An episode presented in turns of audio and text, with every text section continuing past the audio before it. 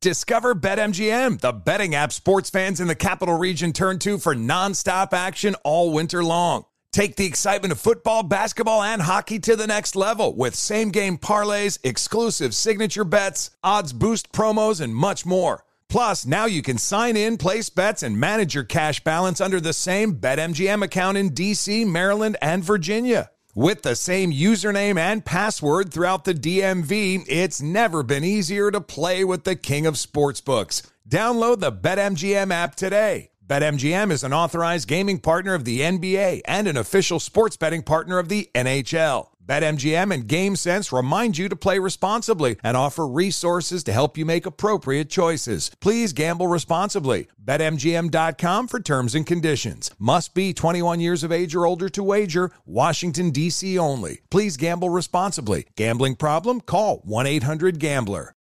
My name is Chris Moody, host of the new podcast, Finding Matt Drudge. I'll be taking you on a journey to find the mysterious media mogul Matt Drudge, founder of The Drudge Report. Along the way, I'll talk to people who have worked with him, dined with him, and fought with him, taking listeners into private conversations, all in an attempt to get a better understanding of who Drudge is and what motivates him. Hopefully, he'll even sit down with us. Listen to Finding Matt Drudge on the iHeartRadio app, Apple Podcasts, or wherever you get your podcasts.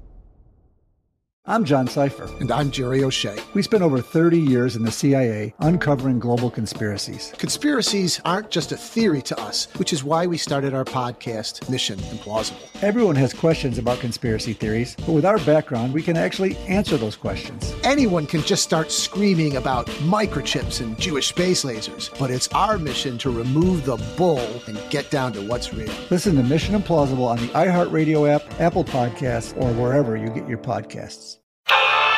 The best of Sean Hannity is on now.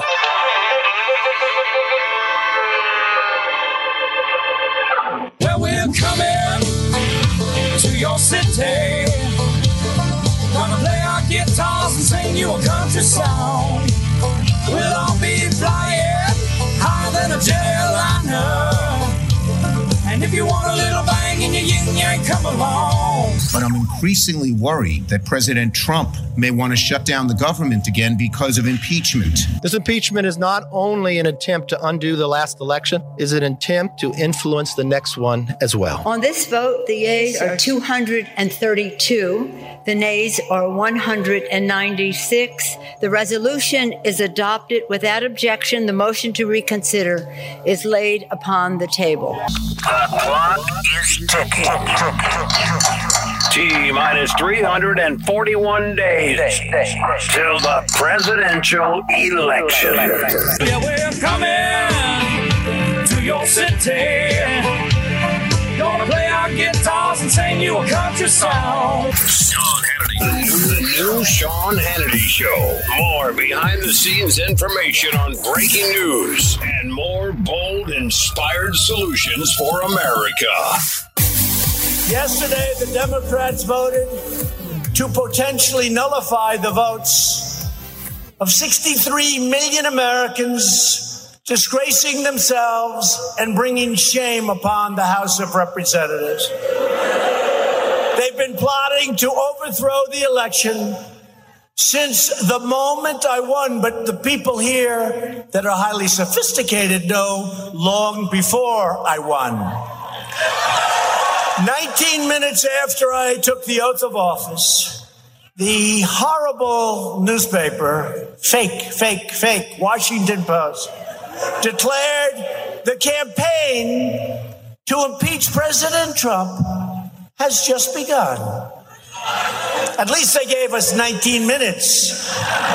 Yesterday's vote by the radical Democrats is an attack on democracy itself.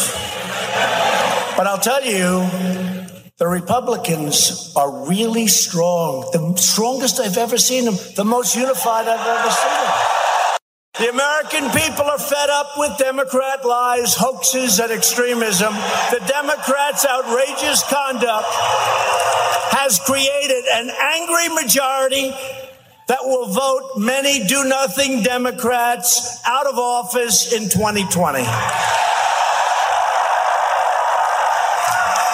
Make no mistake, they are coming after the Republican Party and me because I'm fighting for you. They don't like it. This is different. They've never had anything like this. Well, they've never had an election like twenty sixteen either, have they? They've never had. They've never quite figured it out. And they know they can't win. So let's try and impeach him. How about that crazy Representative Al Green, right? You know, we got to impeach him because we can't beat him. I don't think so, right? I don't think so. Al Green, he's another beauty. He's another beauty. A great rally on Friday. That was in the uh, great state of Mississippi, eight hundred nine four one Sean, toll-free telephone number. You know, I love what the president's saying, especially on Ukraine, and, and we got into this in the last hour. Read the transcript. What do you know? What do we know? We know Ukraine interfered in the twenty sixteen elections. We know they did it to benefit Hillary. We know a court decision confirms such in Ukraine. We know Ukraine leaders offering us all the evidence we want. We know Politico wrote about it January eleventh, twenty seventeen, and that they were effective.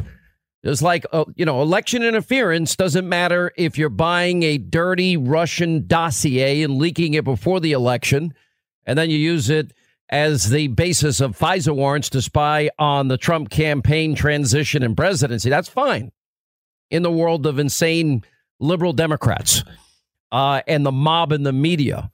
Uh, but, you know, Joe Biden, Hunter Biden, uh, no, but I, you're not getting the billion dollars. You're not. I, you got six hours. You just, you know, fire him, you get the billion. You don't fire him, you don't get the billion. Quid pro quo Joe. Um, and I can only imagine what would happen to any anybody with the last name Trump if they give an interview. What experience do you have in Ukraine? None. Oil, none. Gas, none. Energy, none. Wow. What what experience do you have? I, I was on the Amtrak board once. What does that have to do with anything? Same with China. No experience. Ten days after flying there with daddy, one billion Bank of China later becomes a billion five. I haven't gotten a penny from China. But then his lawyer says, yeah, but he has all this equity that he just hasn't cashed in yet, which he will do. And millions of dollars for no experience. The second most powerful guy. And what does the media say? No evidence that he did anything wrong. None whatsoever. He's on tape bragging about a shakedown and literally using a billion taxpayer dollars to do it, to fire the Ukrainian prosecutor we now know was investigating his kid. Oh, no, no, no evidence of wrongdoing, none whatsoever. Like, oh, we're living in a, a crazy world. Anyway, Don Junior is with us. He's uh, releasing his new book today. It's called Triggered. Well, that's the perfect title, right? Triggered, How the Left Thrives on Hate and Wants to Silence Us. Um, he has been one of the strongest people out there defending his father day in and day out. He does it fearlessly, um, not loved particularly by the left. Uh, Don Junior, how are you, sir? I'm doing well. Yourself, Sean? I'm good. You know what I did like about the opening of the book, and I just got my copy over the weekend? You dedicated the book to the smelly Walmart people, irredeemable deplorables, uh, those that cling to their gods, their guns, their Bibles, and religion. Those of us that are bitter Americans, as Obama said. But you dedicated the book to the deplorables. Explain. Yes. Uh, listen, I, I think they deserve it. Uh, you know, throughout all of the crap, all of the travails that we've gone through, through, you know, the Mueller hoax, the impeachment, not just the one, you know, that they're talking about now, but when it started on November ninth, twenty sixteen, you know, those are the people that not once did they waver. Not once did they buy into it. Not once did they doubt my father. Uh, you know, they all recognize he's the last guy in the world that needed this job, but he's doing it and he's doing it well despite unprecedented incoming, Sean. And so, you know, honestly, it was those people uh, who he did it for, uh, who he's running for. It's those people who, you know, motivates me to go out there and fight. You know, those people and my kids uh, and their future. Uh, you know, that's my motivation for doing all of these things. So I figured if uh, if someone deserves the dedication, uh, it is them, because they've been there. I believe they will continue to be there.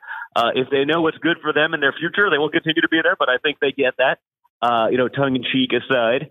Um, uh, you know, I got to tell you, anecdotally, you know, they needed the shout out. I was I was in Chicago and Detroit over the weekend giving speeches and and going to some of my radio affiliates and meeting a lot of people. I will tell you that the anger is palpable. and I can see it. We're now three hundred sixty-four days away from, I think, the tipping point election in terms of uh, the, the future of this country. There's such a stark difference in terms of what they would do and how they would. I, I mean, the new Green Deal alone, Elizabeth Warren's fifty-two trillion dollars ten-year Medicare for All program. You know, we bro, only take in four trillion dollars a year, Don. five trillion dollars a year. It's basically ninety percent of U S government revenue. No, it's more. You know what I mean? Like, so, it's more. It, it, We wouldn't take in that with fifty-two trillion dollars in ten years. That's the problem. And then ninety-four trillion dollars on the new Green Deal. It's uh, it's nuts, Sean. There, there's no rhyme or reason to it, but you're right. I mean, the left is motivated by hatred, not logic, not facts, because facts, that's like leftist kryptonite, right? They, they don't work. Uh, but hatred is a big motivator. So what we need to do is make sure that, you know, our guys turn out, that reasonable people in the middle see what's going on, that they recognize that whether it's the Mueller hoax, whether it's the new impeachment hoax, uh, you know, it's like what they tried to do to me with Mueller. You know, I take an unsolicited phone call, and I spend thirty hours, millions of dollars, thirty hours testifying in front of Congress. Hillary Clinton literally pays foreign agents to go amass and compile a fake news dossier, gives it to the F B I, who then leak it to the media, who then use that story as a justification to start an investigation of a sitting president to try to nullify the results of the twenty sixteen election in, in a coup. That's no problem.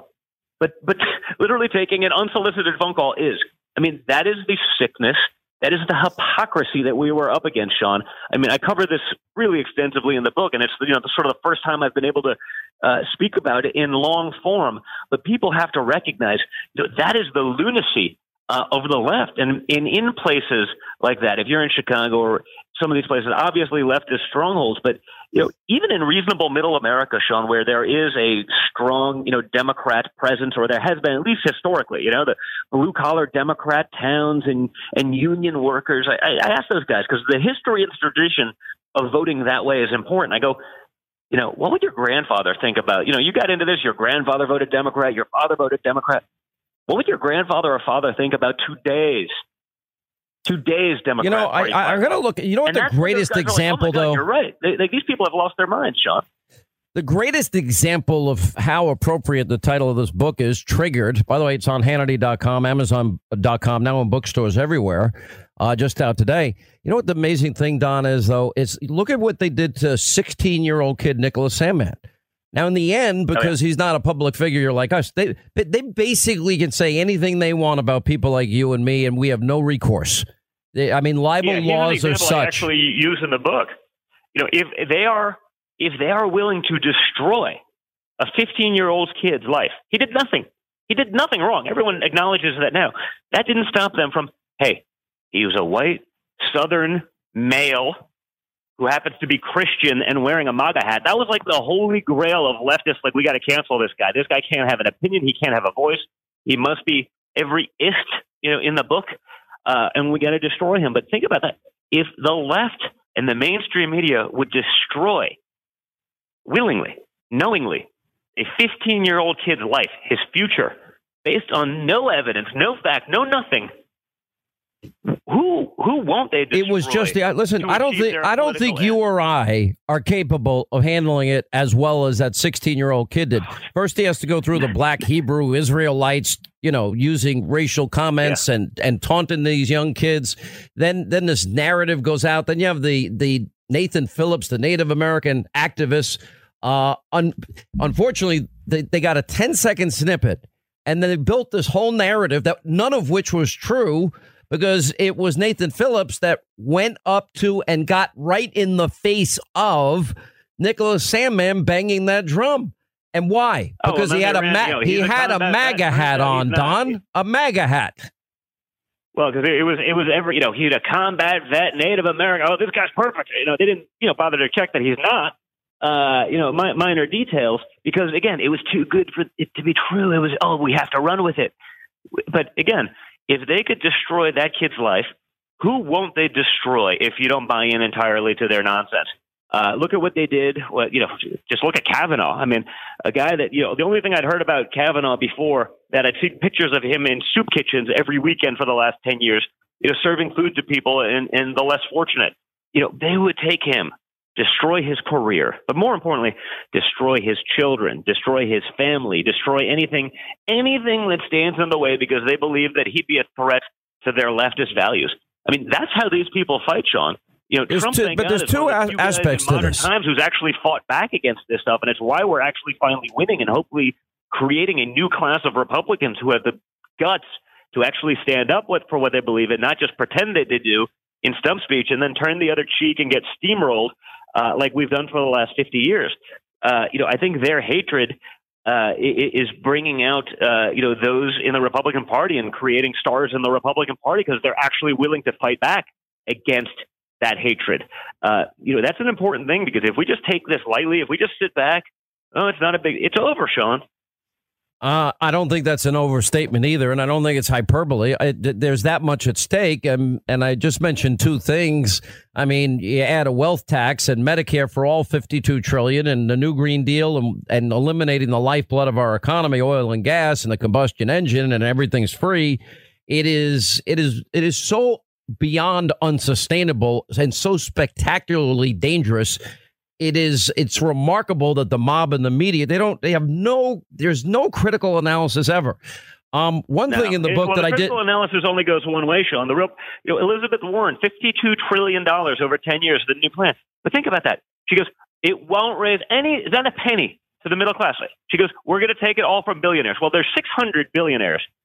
OK, six hundred in America. If you took take one billion from each of them, because, you know, a couple of them were three or four billion. Maybe they could take one. You know, some may only be worth a billion, so you'd probably take all of their money. But take a billion dollars from each of them. It, it covers one percent of her plan.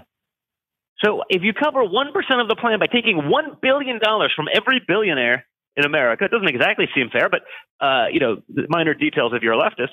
Uh, how do you pay for the other ninety-nine percent of the plan?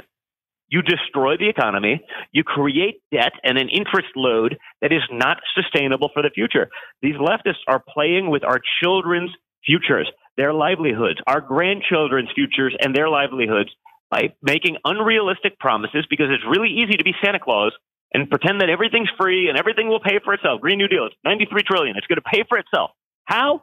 That's, you can't ask that question. That's terrible. There's no one that can justify these things. But because The this is one hundred fifty trillion dollars of the leftist party in ten years. No, no. I got to take a break, though. Stay there. Uh, Donald Trump Junior with us. He's just released right now. Um, Triggered: How the Left Thrives on Hate and Wants to Silence Us. Amazon dot com, Hannity dot com, bookstores everywhere. And uh, we'll come back. He's going to stay with us for another segment on the other side of the half hour at the news after the bottom, after the news at the bottom of the hour. Discover BetMGM, the betting app sports fans in the capital region turn to for nonstop action all winter long. Take the excitement of football, basketball, and hockey to the next level with same-game parlays, exclusive signature bets, odds boost promos, and much more. Plus, now you can sign in, place bets, and manage your cash balance under the same BetMGM account in D C, Maryland, and Virginia. With the same username and password throughout the D M V, it's never been easier to play with the king of sportsbooks. Download the BetMGM app today. BetMGM is an authorized gaming partner of the N B A and an official sports betting partner of the N H L. BetMGM and GameSense remind you to play responsibly and offer resources to help you make appropriate choices. Please gamble responsibly. Bet M G M dot com for terms and conditions. Must be twenty-one years of age or older to wager. Washington, D C only. Please gamble responsibly. Gambling problem? Call one eight hundred gambler. How could the most powerful man in media just vanish from public life?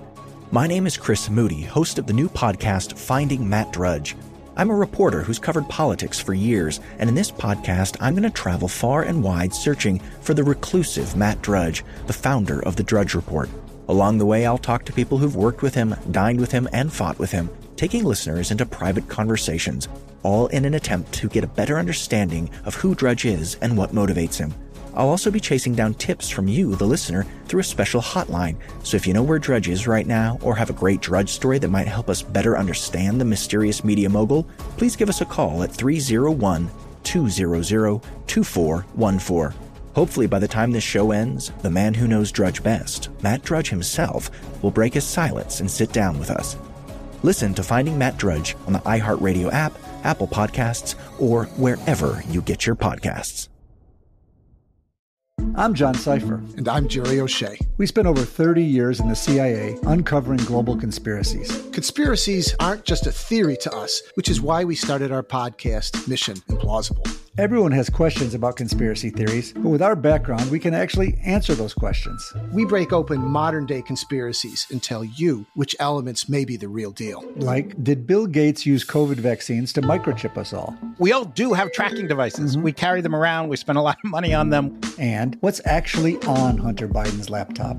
You are talking to the guy that has three of Hunter Biden's laptops and cell phone. And what did the deep state build under Denver Airport? Do you think there are secret bunkers? That's just on my list of questions I have about Jesse Ventura. It's our mission to get to the heart of these conspiracy theories and figure out the why, the how, and especially the if. Listen to Mission Implausible on the iHeartRadio app, Apple Podcasts, or wherever you get your podcasts. All right, twenty-five till the top of the hour, eight hundred nine four one Sean, toll-free uh, telephone number you want to be a part of the program. Donald Trump Junior with us, just releasing his first interview, uh, his brand new book. It's called Triggered, How the Left Thrives on Hate and Wants to Silence Us. Amazon dot com, Hannity dot com, bookstores everywhere. Well, uh, there was one anecdote that I really enjoyed you telling in the book, which is about your dad. And it's pretty funny that, you know, as you said, the tweeter-in-chief, the so-called Shakespeare of one hundred forty characters, told you that you're getting a little bit too hot on your social media accounts. And I kind of chuckled when I heard that um, because, uh, yeah, I think your dad gets a little hot on there also. Yeah, listen, I, I think we found out some things are genetic and some things you can't exactly yeah. turn off. But uh, that, that was the one. That was the one phone call I got, John. It's like, uh, yeah, Don, I think you know you're getting a little aggressive on there. Like, wait a minute, like you, like you know, I, I will listen Pot, to you. Kettle. I'll take your advice on business, on life, on just about anything. This is the one place where you may not have, uh, you may not be able to get me on this one. So, uh, it, it, but it was pretty funny, and it was, you know. So here's my observation: the way we are and the way we joke. I think you are mo- most like your dad of all the kids. And I think Eric is, look, all of you guys are brilliant. You're all successful in your own right. I've known you all for many years because I remember years and years and years ago, long before your dad ever thought about really running for president. If I do an interview with your dad or I saw him at, at Trump Tower, he'd always walk me over to say hi to you, walk me over to say hi to Ivanka and Eric. And, you know, so I got to know you guys over years. But in terms of fighting, battling, being combative, I'd say you're you are as close to him as anybody else. Do you agree with that assessment? I, I think so. And it's sort of funny. I think if you would have asked even, you know, whether it was in business or otherwise, you know, I, I would have probably been the one that they would not have said that about. It was uh, once we got into politics, once you sort of, you know, back us in a corner and try to attack us uh, viciously for years. Uh, you know, that's when we realized that, hey, we, we sort of fight the same way. But we both have that sort of, you know, we're willing to fight back. We don't mind, uh, you know, battle. We, we, we will go uh, we will go at it, and we will go at it hard, uh, you know, defending ourselves, defending our family, defending our values. Uh, and, and so, you know, it took us sort of forty-one years to realize that we were probably a lot more like each other and a lot closer that way than we would have ever wa- otherwise thought, frankly. And uh, it, it took the hateful uh, Democrats uh, to bring that out of me. So I, I appreciate that from them. You know, I there was an interesting piece. I don't know if you ever I don't know if you know Willie Brown. I've known Willie Brown for years, uh, former San Francisco mayor. Um, I, did he ever what was his highest position? I don't even remember. But anyway, Willie Brown, just a he is a the fun loving guy, smart as hell. And he wrote a, a an article about this impeachment madness of the Democrats. And he goes on to say, um, yeah, if your goal was to damage the president by formalizing the impeachment inquiry, OK, mission unaccomplished for House Democrats. If anything, the vote solidified the president's hold on power. Zero G O P defections. Maybe one guy in the Senate will be, I guess, Mitt Romney points out. And he said the Democrats, it gives the people little reason to be glued to their screens because it's anticlimactic. And the bottom line is uh, that the American people see this for what it is. They'll spend the next number of, of months acting out a pretend cliffhanger to which everyone knows the script and the ending. No plot twists and sights. And, uh, you, you, you know, maybe you think this is good for reelection, but he said, come next year, Trump will have an impeachment victory and quite possibly a solid economy. The Democrats will have. And he says, what? And that's a great question, because he's rightly saying Democrats have done nothing except hate your father. and those yeah. of us that well, like him. And, and he's not exactly a conservative. So, uh, you know, he, I think he's one hundred percent right. The reality is this. Look at Nancy Pelosi's desk. She's sitting there with U S M C A for nine months. She won't vote on it. She won't bring it to the people because she's focused on this. And, you know, by the way, she's pretending you can't, you know, walk and chew gum. I mean, this is something that the Democrats would all, you know, overwhelmingly vote in favor of. You could pass it in about five minutes by actually putting it on her desk. That would renegotiate. That has renegotiated NAFTA, which everyone said you could not do. My father did it. He just needs the House to vote on it, and it's done. Okay, but she won't do that. She won't, doesn't want to create jobs for more Americans, obviously, doesn't want to give Trump even a modicum of a win. But instead, they'll, they'll waste time focusing on this, on the opinions of those who listen to a call of a transcript that's already been released, Sean. I mean, that's the insanity of this. He's like, there, there is no whistleblower because here's the transcript. Here, here's what it is. And so to do this, you know, all it's all smoke and mirrors, where they let Adam Schiff be judge, jury, and executioner. Not exactly the way it works in the American system, but they're trying to change the rules so that they can pre-vet and pre-screen candidates who will then be the only people who will be allowed to testify in public on this to try to have some sort of optical win. This is insanity. This is kangaroo court stuff. This is Soviet era tactics. Uh, you know, this, this is the stuff I write about in the book about, you know, my mom escaping communism and those systems, and, you know, my grandfather and grandmother being from there and me growing up there, uh, seeing that, being pulled out of a line because I was wearing a jean jacket with like the stars and stripes on it. Like, you know, this is that kind of mentality. Um, and it's being pushed out there by the quote unquote, you know, party of tolerance. Uh, they're not so tolerant when you don't agree with them. Uh, they're far from it. Frankly, there's nothing less tolerant than a leftist who's preaching tolerance. Uh, and we've seen all of that. So the whole thing is crazy. And the fact that the media is totally complicit in it, Sean. You know, democracy dies in darkness, except for when we get what we want. Uh, you know, they won't question it. They don't want to know about what's going on. They have no interest in hearing anything other than what Adam Schiff is willing to leak them. They won't question the process or say, is this even remotely fair that the president can't ask questions? They can't have his counsel present. He can't have any. I mean, this is Gestapo tactics used against the duly elected president of the United States to try to overturn an election because they didn't like the results. And it's disgusting. And if it doesn't tick off even your favorite leftist, even people who are, you know, pretty Democrat, they should be really upset with this process, because if it can happen here, it can happen to their guy one day. And this shouldn't be going on in the United States of America, not now and not ever. The best part of Willie Brown being right is, yeah, okay, Trump will have the impeachment victory.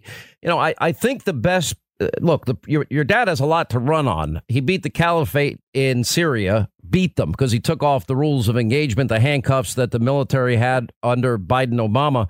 But then he takes out Baghdadi, his successor, his spokesperson, and you, three you, other. You mean uh, the, you mean the austere religious scholar, Sean? Yeah, the austere religious scholar himself. Yes, that guy. And then you look okay. at every economic measure. More importantly, I remember, you know, your dad was talking about, what have you got to lose to minorities in America? And record low on Friday, another record low unemployment rate for African-Americans. Same with Hispanic Americans, Asian Americans, women in the workplace. It is he's got. Yes, we're better off than we were four years ago. Yes, I made promises about cutting taxes, ending bureaucracy, building a wall, uh, originalist justices, new trade deals, uh, and and not endless wars. If we're going to fight him, we're going to beat the crap out of him. And he did.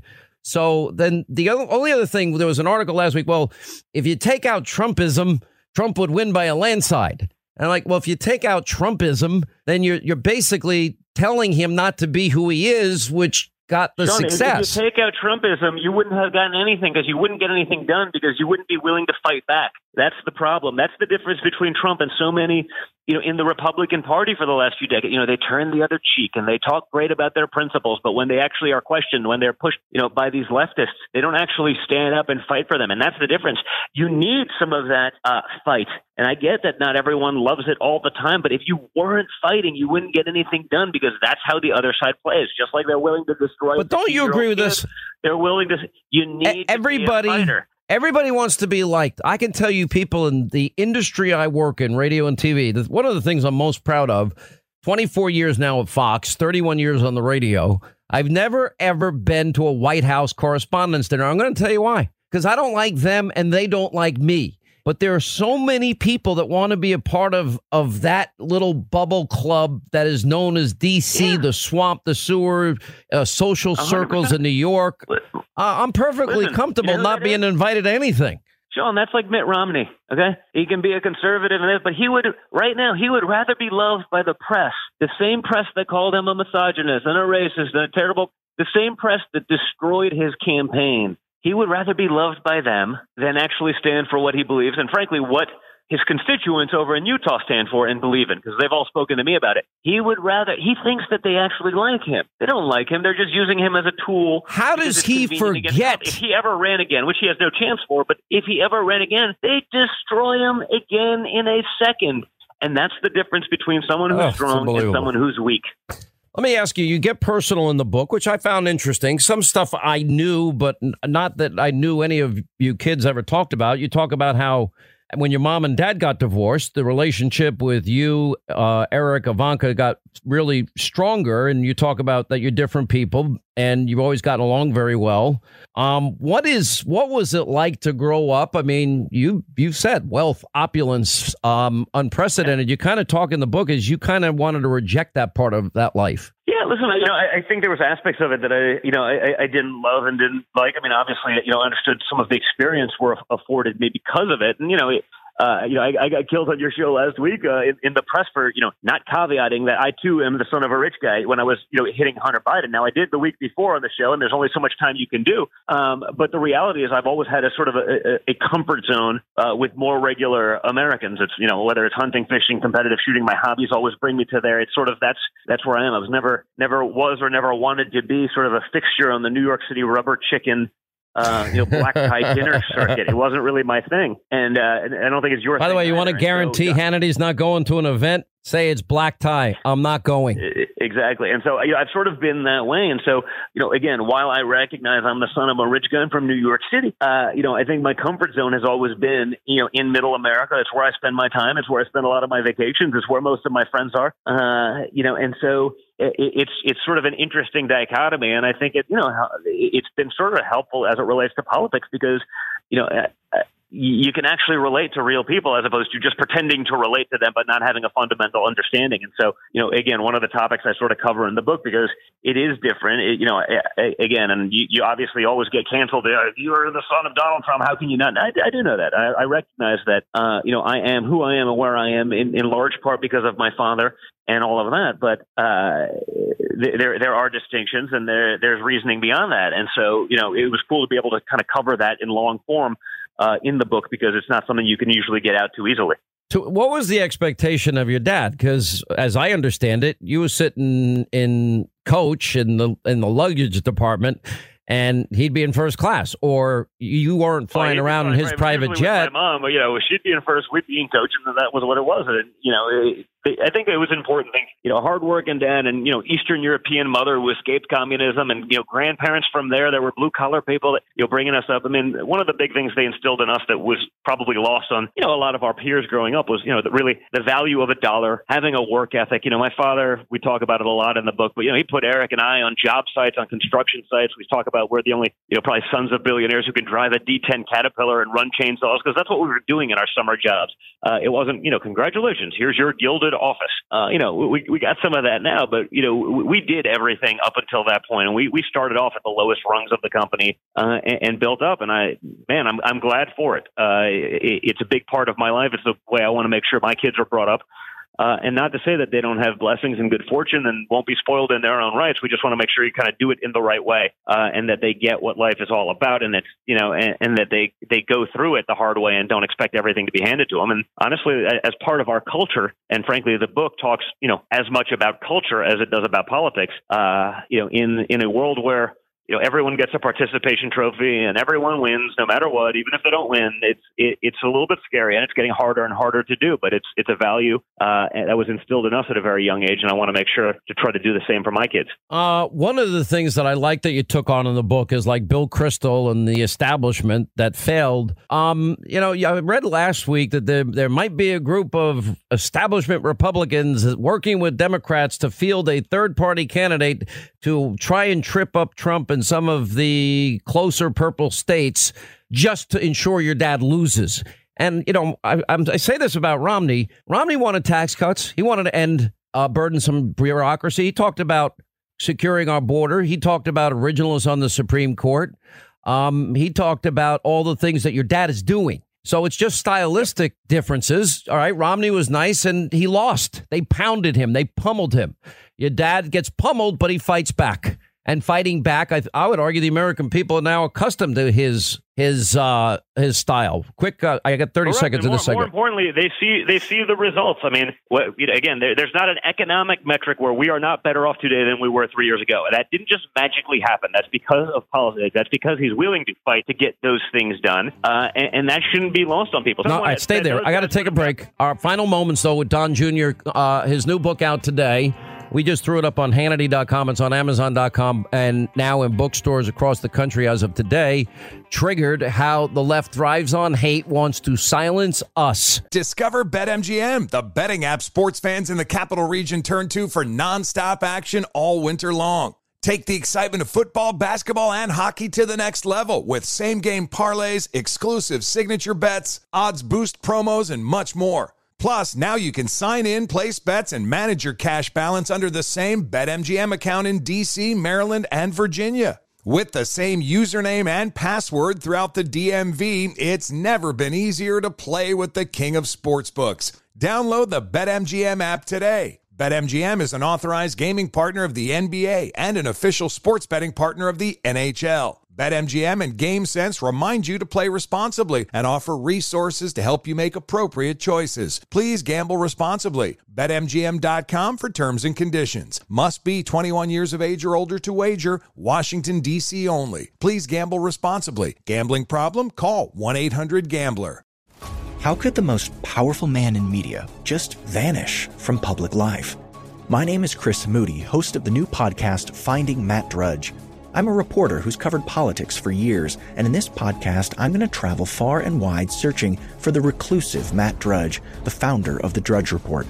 Along the way, I'll talk to people who've worked with him, dined with him, and fought with him, taking listeners into private conversations, all in an attempt to get a better understanding of who Drudge is and what motivates him.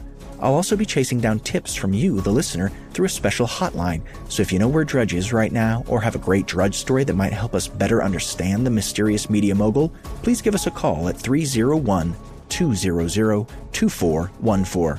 Hopefully by the time this show ends, the man who knows Drudge best, Matt Drudge himself, will break his silence and sit down with us. Listen to Finding Matt Drudge on the iHeartRadio app, Apple Podcasts, or wherever you get your podcasts. I'm John Seifer. And I'm Jerry O'Shea. We spent over thirty years in the C I A uncovering global conspiracies. Conspiracies aren't just a theory to us, which is why we started our podcast, Mission Implausible. Everyone has questions about conspiracy theories, but with our background, we can actually answer those questions. We break open modern-day conspiracies and tell you which elements may be the real deal. Like, did Bill Gates use COVID vaccines to microchip us all? We all do have tracking devices. Mm-hmm. We carry them around. We spend a lot of money on them. And what's actually on Hunter Biden's laptop? You are talking to the guy that has three of Hunter Biden's laptops and cell phone. And what did the deep state build under Denver Airport?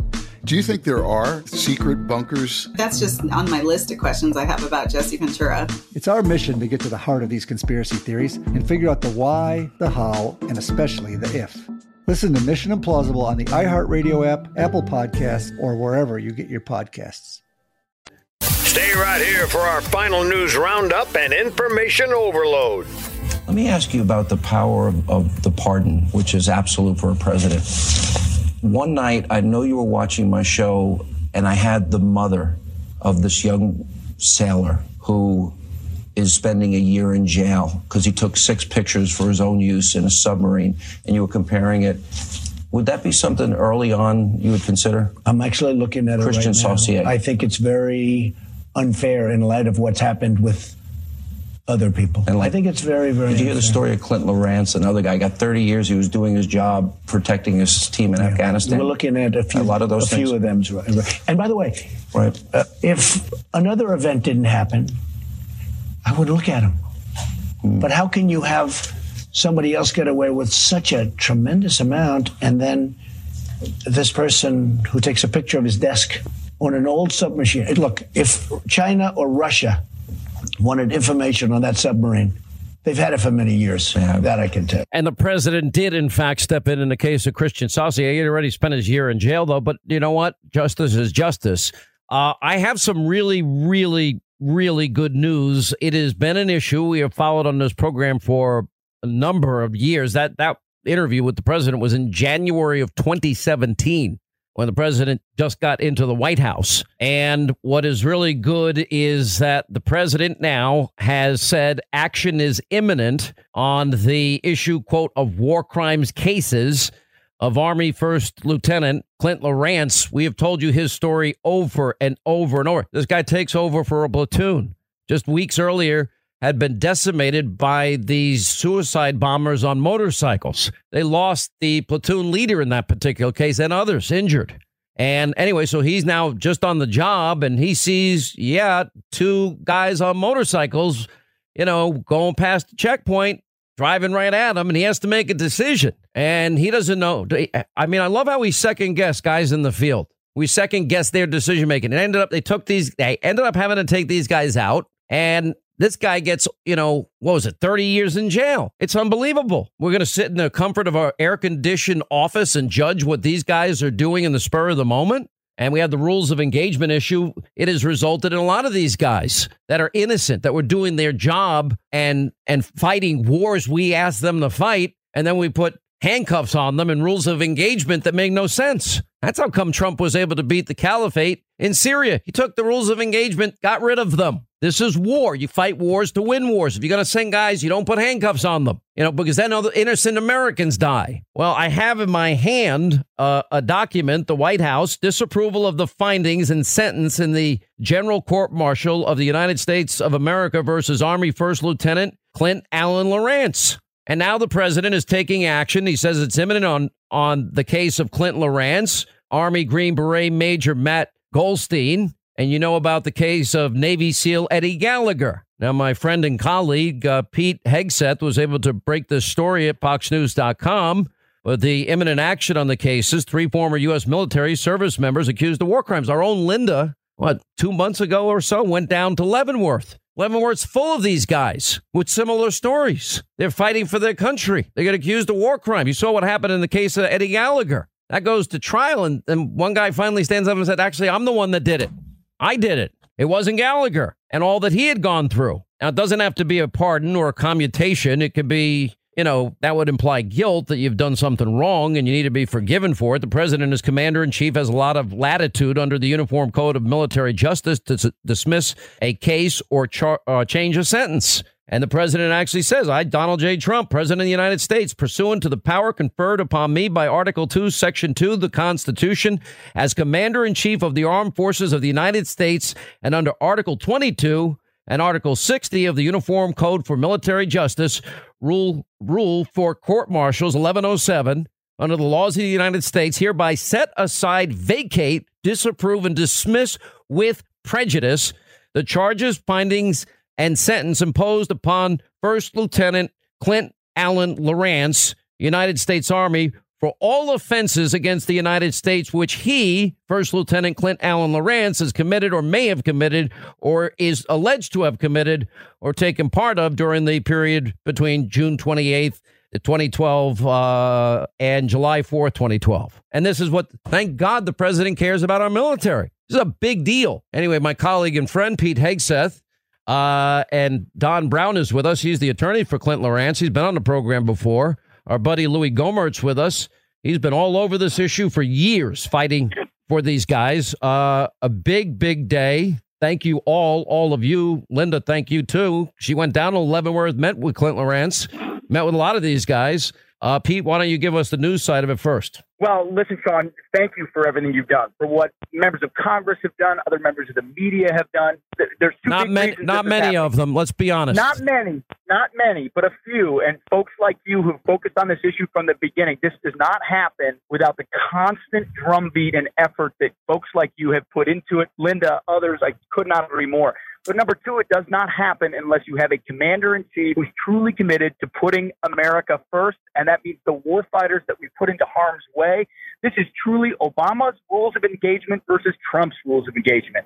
And under Obama, you were guilty until presumed innocent, your hands were tied, and you were second-guessed from the Pentagon at every mm-hmm. turn. Under President Trump, he's saying, we trained you, we sent you, you made a tough call in the fog of war in a split second, and we're going to give you that benefit of the doubt. And in doing so, we're going to boost the morale of everybody who would ever want to join the joint armed forces, because all you want is a commander that has your back.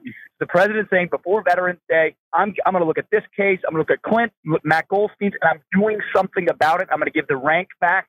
So they're trying to take um, Eddie Gallagher's trident, his Navy SEAL trident, away from him, it, all because the administrative state, the deep state of the D O D or, or other rogue prosecutors uh, want want their way, and they want to undermine the commander-in-chief. So this is great news. It, I, I believe it's going to happen, and I don't think it'll be a pardon for the reasons you said. The commander-in-chief is in charge of what happens under the Uniform Code of Military Justice. He can dismiss these cases uh, out of hand, and I believe that what will happen, and it'll have an amazing ripple effect. Unbelievable. For those who fight our wars. Uh, what a vote of confidence. Uh, Louis Gohmert, God bless you. And by the way, also Lauren, who uh, well left because she married Linda's brother and had a baby. She went down with you to Leavenworth. She reps Justice Warriors. Um, these guys were all over me constantly. If I didn't do a segment in X number of months to get back on it, uh, to their credit. Um, and uh, Louis, you've been working behind the scenes now on this for a long time. It's a great day. It is. And, and thank you for all you've done.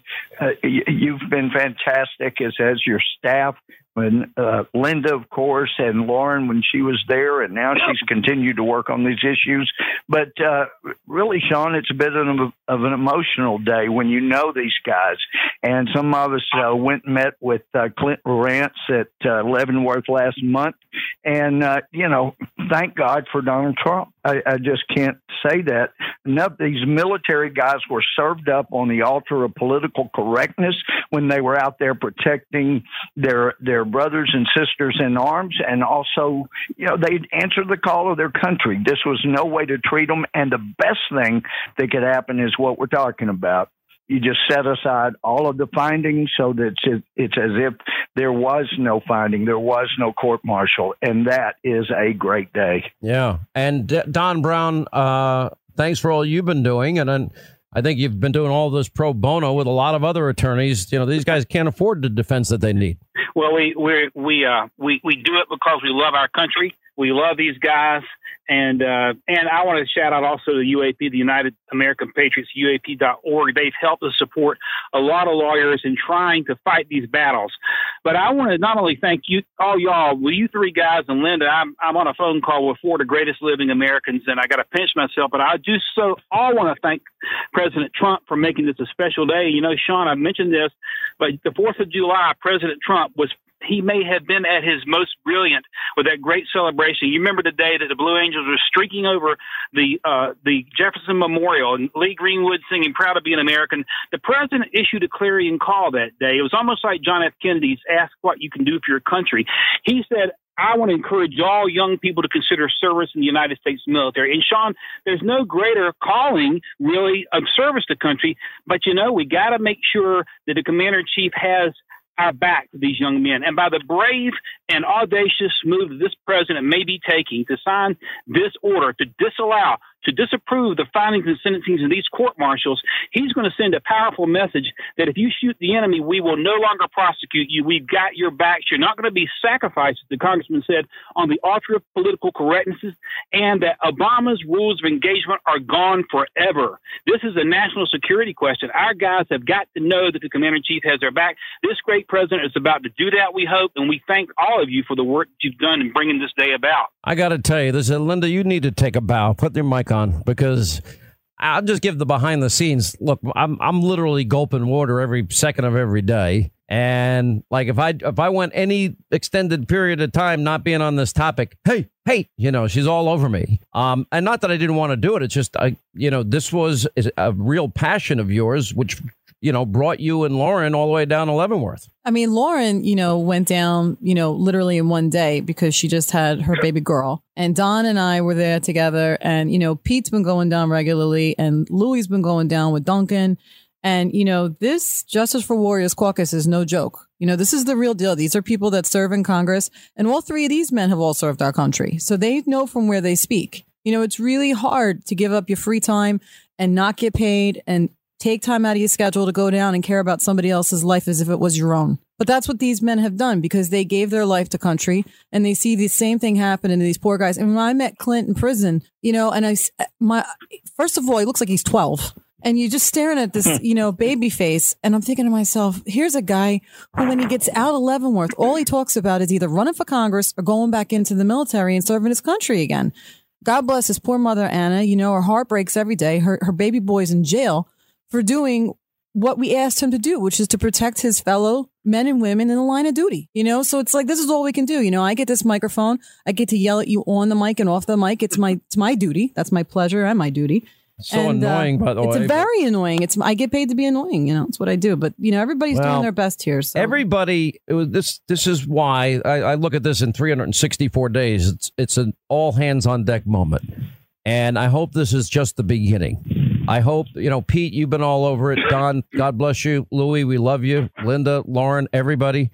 You know, like the, the election in three hundred sixty-four days is a tipping point. You know, we as a country, our soul has got to be that we have the backs. If we ask these young men to go fight, yep, we can't put handcuffs on these guys and then throw them in That's jail right. if they didn't make the perfect decision. It, you know, Pete mentioned the F A G O war. I you, you don't know. You, you know, I can't I can't even believe we second guess their decisions. You know, Louie, go ahead. Well, I can't help but think about uh, the fact that uh, under Commander-in-Chief Bush, we lost about six hundred precious military lives in Afghanistan in the worst part of the war. And then under Commander-in-Chief Obama, because of the rules of engagement and, and prosecuting people like this, we ended up losing three times that many. And I was shocked to read a brief that said uh, from the World War One, World War Two, Korea, and Vietnam, there were seven Americans convicted of war crimes in combat theaters. And in Iraq and Afghanistan, there have been two hundred twelve. It shows how political correctness had done so much damage. And, and thank God you, you've you have promoted this the way you have, and now it's coming to fruition, and we just thank you. Thank you so much. Final word from Pete. Pete Hegseth, my colleague and friend. You know what? Absolutely. Thank you. But I'll tell you, I, I, I can't help but think back to during the Obama years, we knew the eight-digit grid to the headquarters of ISIS in Mosul. We knew where it was, but we wouldn't hit it because of all the layers and controls of what we could and could not do. President Trump comes in, and it's eradicated. And our guys are empowered to do it. And, and and but any one of us could have been leading that platoon. I could have been Clint Lorance. I was an infantry platoon leader uh, in in Afghanistan and in Iraq. In Iraq, but then I served in Afghanistan. Those those those last second decisions, you can never you never plan what it's going to look like. Uh, so it's personal for the guys that have been there. Clint's a symbol of it, the beginning of even more stories that need to be told. Uh, but it's, hey, let's take a victory lap on this because it is a, it is a reflective of values. Our country values those we leave behind on the battlefield and are wrongly accused. Kudos to everyone that's stuck with it on this because it's not popular to take this position. Oh, you're you're backing up these guys. They made the wrong call. Who are you? You you weren't there. You don't know what they faced, and you don't know the viciousness of our enemy. So uh, it's the right thing to do, and uh, thanks for beating the drum, Sean. Last word, Don Brown.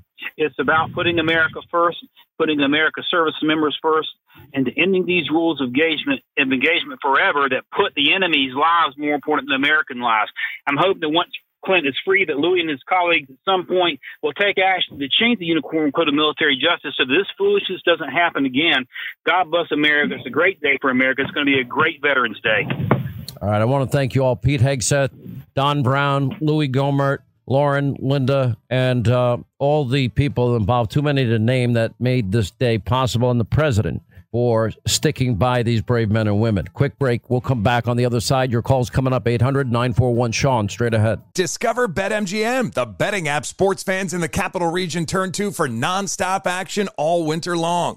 Take the excitement of football, basketball, and hockey to the next level with same-game parlays, exclusive signature bets, odds boost promos, and much more. Plus, now you can sign in, place bets, and manage your cash balance under the same BetMGM account in D C, Maryland, and Virginia. With the same username and password throughout the D M V, it's never been easier to play with the king of sportsbooks. Download the BetMGM app today. BetMGM is an authorized gaming partner of the N B A and an official sports betting partner of the N H L. BetMGM and GameSense remind you to play responsibly and offer resources to help you make appropriate choices. Please gamble responsibly. Bet M G M dot com for terms and conditions. Must be twenty-one years of age or older to wager. Washington, D C only. Please gamble responsibly. Gambling problem? Call one eight hundred gambler.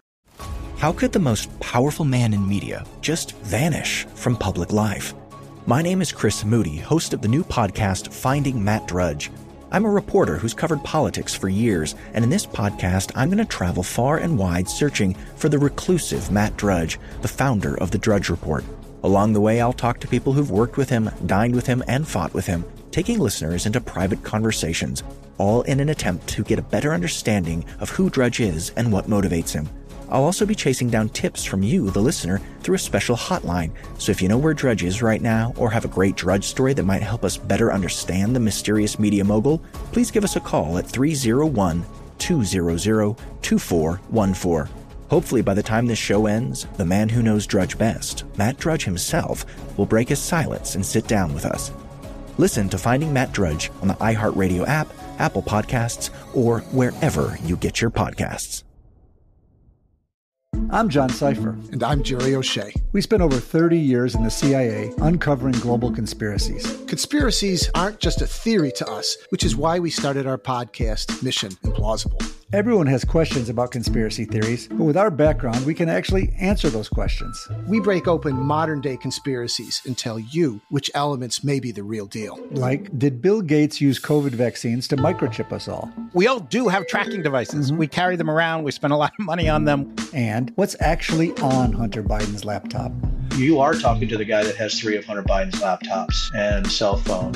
And what did the deep state build under Denver Airport? Do you think there are secret bunkers? That's just on my list of questions I have about Jesse Ventura. It's our mission to get to the heart of these conspiracy theories and figure out the why, the how, and especially the if. Listen to Mission Implausible on the iHeartRadio app, Apple Podcasts, or wherever you get your podcasts. More of the best of the Sean Hannity Show coming up. The radio show the mainstream media loves to hate. This is the Sean Hannity Show. Next week is Thanksgiving. Yeah. If the president is watching, what do you want to say to him? I love you, sir.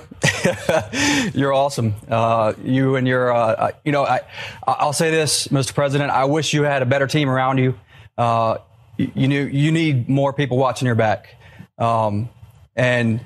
Uh, I think you don't have a lot of that, and, and that is absolutely unfortunate, and that uh, that infuriates me to no end. I've got to get your comment on this. As someone who wants to be the next commander-in-chief tweeted about your case and Matt's case and Eddie's case. It was Joe Biden. He tweeted this. He said, Trump's intervention in the American military justice system to pardon service members accused or convicted of war crimes betrays the rule of law, the values that make our country exceptional, and in the men and women who wear the uniform honorably. He is not fit to command our troops. What would you say to that? Well, I would say, with all due respect to the former vice president, um, you know, uh, that seems to be a... Um, a partisan um, answer. That seems to be uh, something that he's just towing the party line on. Um, I highly doubt the vice president, uh, being the patriotic man with a with a son in the military like he had. Um, I highly doubt that he really believes that. And I think that what he's doing he, is he's towing the party line, and he's he's uh, doing what he thinks his donors and his uh, the people that are signing his paycheck uh, are expecting him to do. And um, I think if you were to sit down with him face to face, I think you'd have an issue saying that right face to face. All right. That was Clint Lorance on with our buddy Pete Hegseth. We have followed Clint Lorance's case now for six years. We have now followed this case of this grave injustice. And thanks to the president, uh, we now have he has granted pardons uh, and restored the, the rank to Navy SEAL Eddie Gallagher. but he signed full pardons for Army First Lieutenant Clint Lorance and Army Major Matthew Golsteyn, and directed promotion to Special Warfare Operator First Class Eddie Gallagher, which we interviewed Eddie before. And I got to tell you, this is a case I cannot believe we have gotten to this point where we have people in air-conditioned off- offices now second-guessing what our brave men and women, when they have to make a life-and-death decision for themselves and their platoon members, uh, and if they make the wrong decision, well, they're in trouble, and we end up putting them in jail. And that's basically what happened to Clint Lorance. This goes back to July of twenty twelve. He's leading men on combat through a heavily planted Afghan minefields, risking his life for his country. Anyway, they're moving single file to avoid the I E Ds, which are planted all over the place. And then three Afghan men start charging Lorance's men on a motorcycle on a road that's controlled by the Taliban, ignoring signs that they were supposed to stay off the road. And uh, he asked to his platoon leader, maybe he has five seconds to make the decision. What do I do here? Do I save my guys? Now, here's an interesting side note to all of this, is that that very platoon had been ambushed by these motorcycle I E D guys. What was it? Two weeks prior. Yep. And they lost the platoon leader, didn't they not? And and others were injured. Right. Correct? Right. So the these guys are coming right at him. Anyway, so he goes on trial. And how many, and by the way, Clint Lorance is, is with us, Army Lieutenant Clint Lorance, and also as his attorney, Don Brown. How many years have you been working on this now, Don? Going on a couple of years now, and the legal team's been involved in this for five years. John Meyer started the team. We're so grateful for today, Sean. We really are. A big day today. It's great to finally meet you. You too. Um, you too, Sean. I, have you heard we've been talking about you a little bit? Were your ears burning at absolutely, all? Absolutely, absolutely. And, and first, you know, if I can, you know, I, I try to, when anybody asks me anything about the last couple of days, the first thing I say is thank you to President Donald Trump and Vice President Mike Pence. And I think that's something that I'll probably do for the rest of my life. Um, they they just saved my life, and I owe them my life. And uh, the men and women of the United States military, uh, they have a real good man in the White House. Well, certainly he's supporting his military. What was very interesting, and and you could maybe, why don't you walk us through that day? Because I want people to hear what happened from you. Okay. So uh, I'll walk you through it, but I'd like you to uh, consider that it's been uh, about seven years now. Um, so my my memory is kind of fading. I've, I've, uh, I've sort of, you know, I think some things have kind of melded together over the years. But essentially, uh, we were on a dismounted foot patrol. Uh, and the reason we were using dismounts, uh, which is, you know, for your non-military listeners, uh, you're walking. Um, so we were we were foot patrolling. And you're the new platoon leader. I'm the new. Yep, I'm the new guy. I've been single there. Single file. Right, single file. I'm the new guy. I've been there uh, about seventy-two hours by now. So I don't know any of these guys. None of them know me. And, you know, I still, to be honest with you, I can't even remember most of their names. And, you know, th- there's still some people like in, in the STARS documentary that came out that, uh, I'm like, who is that? Like, I, I don't know who that is. How long prior to you getting there was the platoon leader killed in a very similar situation you're about to well, describe? Well, the platoon, the previous platoon leader was not killed, but th- we, there were soldiers that, that were unfortunately killed uh, by those uh, animals that were fighting over there. Um, cowards, really. Uh, but uh, the previous platoon leader that I replaced, he, w- he was wounded in action, unfortunately. He's, he's, he's doing well these days. Um But uh, I, I can't remember exactly how long it was. It, it was a few weeks um, that the platoon was out so, uh, was out there without a platoon leader, and then I so came motorcycles in. Are coming at your platoon. Yep. So so what happened was uh, in an overall you know helicopter view. Um, so essentially, we had um, a group of Taliban who were massing on our position, and so they had collected in a, a large area up to the north of our position, and Uh, they split up from that area, and then I ordered, uh, and, and and mind you, uh, I'm giving these orders to my soldiers who are telling me what they're seeing. I can't see everything, right? Because it's just the nature of where we're at. And so I can't see anything. I'm hearing all these reports coming in. I'm, I'm hearing reports coming in from the, the, the Army attack helicopters that are up up uh, above the, uh, the the area.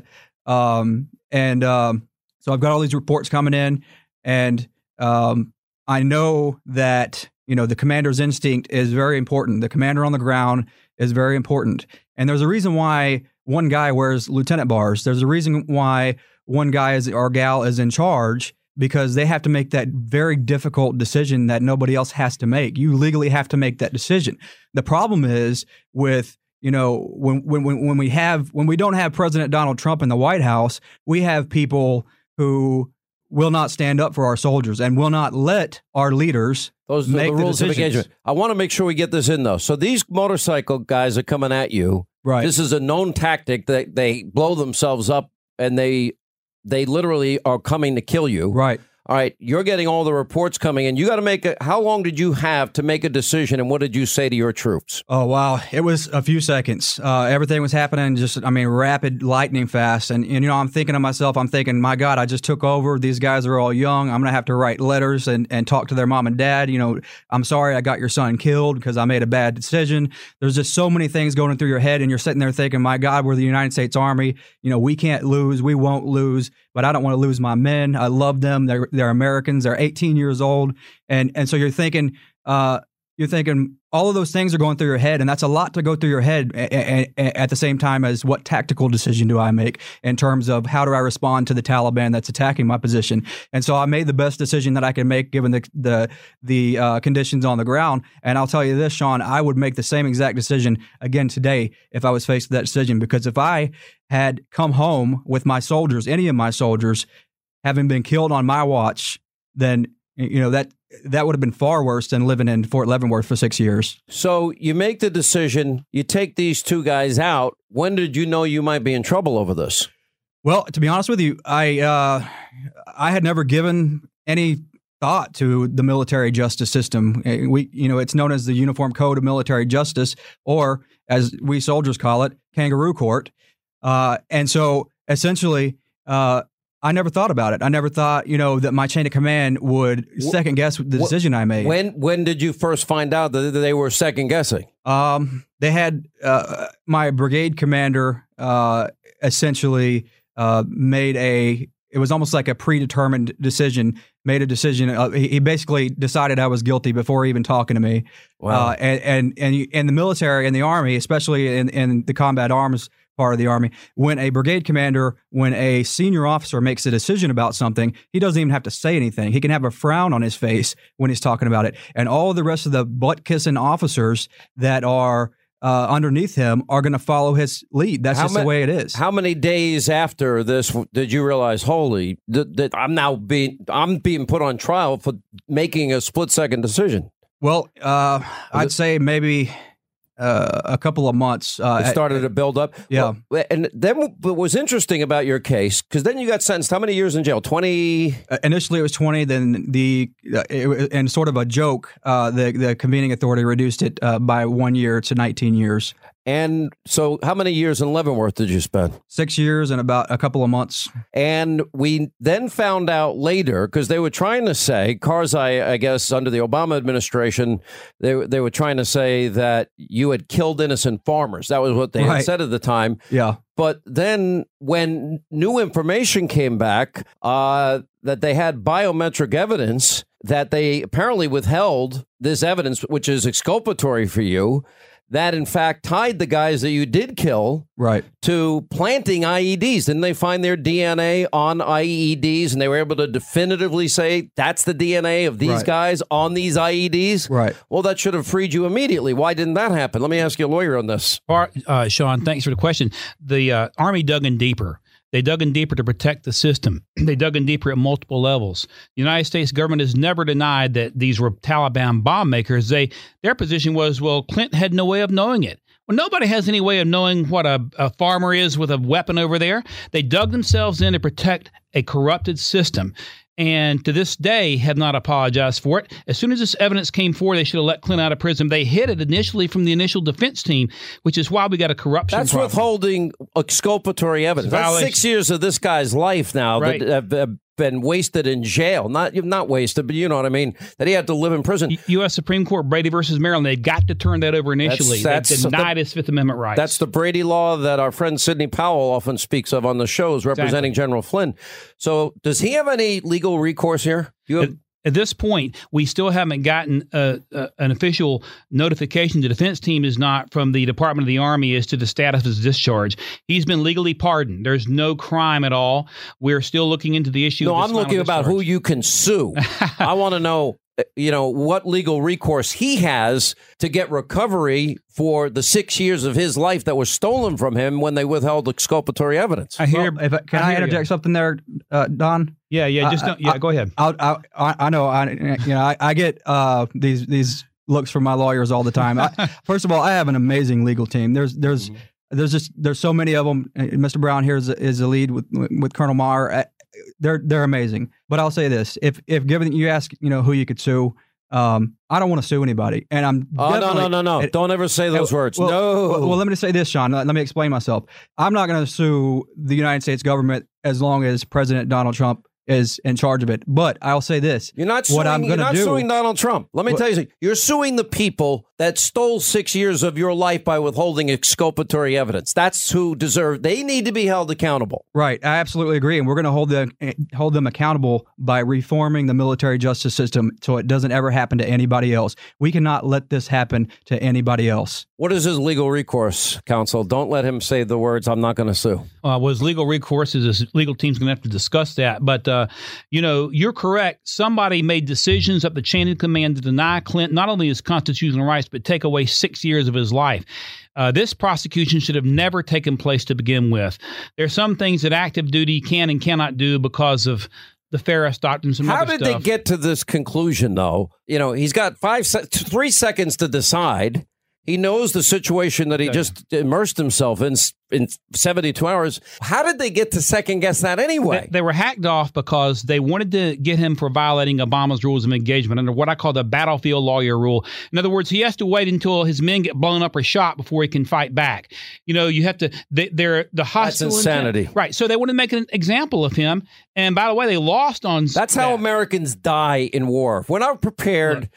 To send our brave, we're going to ask them to go fight. Don't put handcuffs on them and let them fight and win. Three times, That's it. Three times as many Americans died under President Obama than President Trump in Afghanistan. And the reason is because of suicidal rules of engagement that put the lives of the Taliban over the That's lives nuts. of Americans.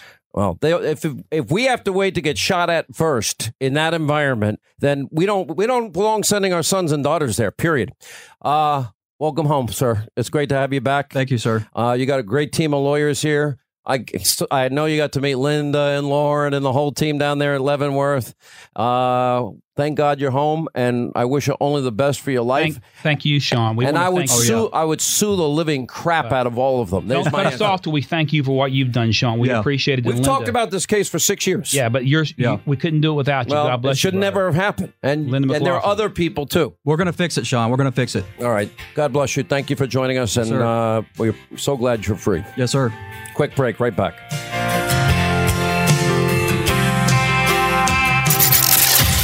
Hannity Watch. Keeping an eye on breaking news and bringing it to you first. Discover BetMGM, the betting app sports fans in the capital region turn to for nonstop action all winter long. Take the excitement of football, basketball, and hockey to the next level with same-game parlays, exclusive signature bets, odds boost promos, and much more. Plus, now you can sign in, place bets, and manage your cash balance under the same BetMGM account in D C, Maryland, and Virginia. With the same username and password throughout the D M V, it's never been easier to play with the king of sportsbooks. Download the BetMGM app today. BetMGM is an authorized gaming partner of the N B A and an official sports betting partner of the N H L. BetMGM and GameSense remind you to play responsibly and offer resources to help you make appropriate choices. Please gamble responsibly. Bet M G M dot com for terms and conditions. Must be twenty-one years of age or older to wager. Washington, D C only. Please gamble responsibly. Gambling problem? Call one eight hundred gambler. How could the most powerful man in media just vanish from public life? My name is Chris Moody, host of the new podcast Finding Matt Drudge. I'm a reporter who's covered politics for years, and in this podcast, I'm going to travel far and wide searching for the reclusive Matt Drudge, the founder of the Drudge Report. Along the way, I'll talk to people who've worked with him, dined with him, and fought with him, taking listeners into private conversations, all in an attempt to get a better understanding of who Drudge is and what motivates him. I'll also be chasing down tips from you, the listener, through a special hotline. So if you know where Drudge is right now or have a great Drudge story that might help us better understand the mysterious media mogul, please give us a call at three oh one, two hundred, two four one four. Hopefully by the time this show ends, the man who knows Drudge best, Matt Drudge himself, will break his silence and sit down with us. Listen to Finding Matt Drudge on the iHeartRadio app, Apple Podcasts, or wherever you get your podcasts. I'm John Seifer. And I'm Jerry O'Shea. We spent over thirty years in the C I A uncovering global conspiracies. Conspiracies aren't just a theory to us, which is why we started our podcast, Mission Implausible. Everyone has questions about conspiracy theories, but with our background, we can actually answer those questions. We break open modern-day conspiracies and tell you which elements may be the real deal. Like, did Bill Gates use COVID vaccines to microchip us all? We all do have tracking devices. Mm-hmm. We carry them around. We spend a lot of money on them. And what's actually on Hunter Biden's laptop? You are talking to the guy that has three of Hunter Biden's laptops and cell phone. And what did the deep state build under Denver Airport? Do you think there are secret bunkers? That's just on my list of questions I have about Jesse Ventura. It's our mission to get to the heart of these conspiracy theories and figure out the why, the how, and especially the if. Listen to Mission Implausible on the iHeartRadio app, Apple Podcasts, or wherever you get your podcasts. The best of Sean Hannity is on now. Well, we're coming to your city, gonna play our guitars and sing you a country song. We'll all be flying higher than a jetliner, and if you want a little bang in your yin-yang, come along. When people have had a chance to feel it and taste it and live with it, we're gonna vote and we're gonna want Medicare for all. You really have no testimony today that ties President Trump to a scheme to withhold aid from Ukraine in exchange for these investigations. Other than my own presumption. Which is nothing. That is the Democrats' pitiful legacy in recent years. They got caught. The clock is ticking. T-minus three hundred forty-one days till the presidential election. Yeah, we're coming to your city. Sing you a country song. Sean Hannity. The new Sean Hannity Show. More behind-the-scenes information on breaking news and more bold, inspired solutions for America. Coming up next, our final news roundup and information overload hour. All right, news roundup, information overload hour on this Friday. Uh, we had a pretty spectacular moment we didn't spend enough time on yesterday, but that was the debate Wednesday night on the Area fifty-one conspiracy theory channel of Rachel Maddow and uh, Elizabeth Warren as part of this debate. And I, I didn't think we'd ever get worse than Nancy Pelosi got to pass the bill to find out what's in the bill. I'm like, OK, wow. And then, of course, we got Obamacare, and that was sold to us as, well, you get to keep your doctor, you get to keep your plan, and you get to save money. Well, that didn't work out because millions of Americans lost their doctors, lost their plans, and everybody is paying more money on average, over one hundred seventy-four percent more in money. We're supposed to say your save, average family is going to save two thousand five hundred dollars per family per year. No, that didn't happen. Now we doubled and now we're tripling it. Um, so it was pretty spectacular. So she's now trying to ram down America's throat her fifty-two trillion dollars ten-year spending plan, Medicare for all, with no private option of, of any private health care. And remember one other fact, thirty-seven percent of American counties only have one option for health care provi- under the Obama exchanges. They got one choice and one choice only. That's forty percent of the country. That's how bad this this is. This has become what this lie evolved into. Now we're going to we're going to take Obamacare, every promise broken, failing at a spectacular level. All the big insurance companies said, thanks, but no thanks. We're out of here. And now people have one option. And now they want to say, OK, not only are you going to pass it to know what's in it, but Now you're going to have to, we're going to pass it, and you're going to feel it, and you're going to live under it, and you're going to taste it, and then you'll like it. Here's Elizabeth Warren. And in the first one hundred days, I'm going to bring in one hundred thirty-five million people into Medicare for All at no cost to them.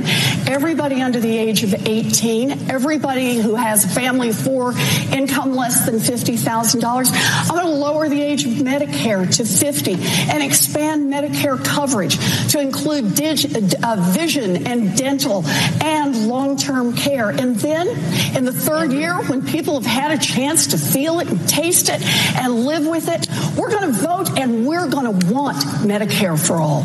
Feel it, taste it, then you'll want it. Wow.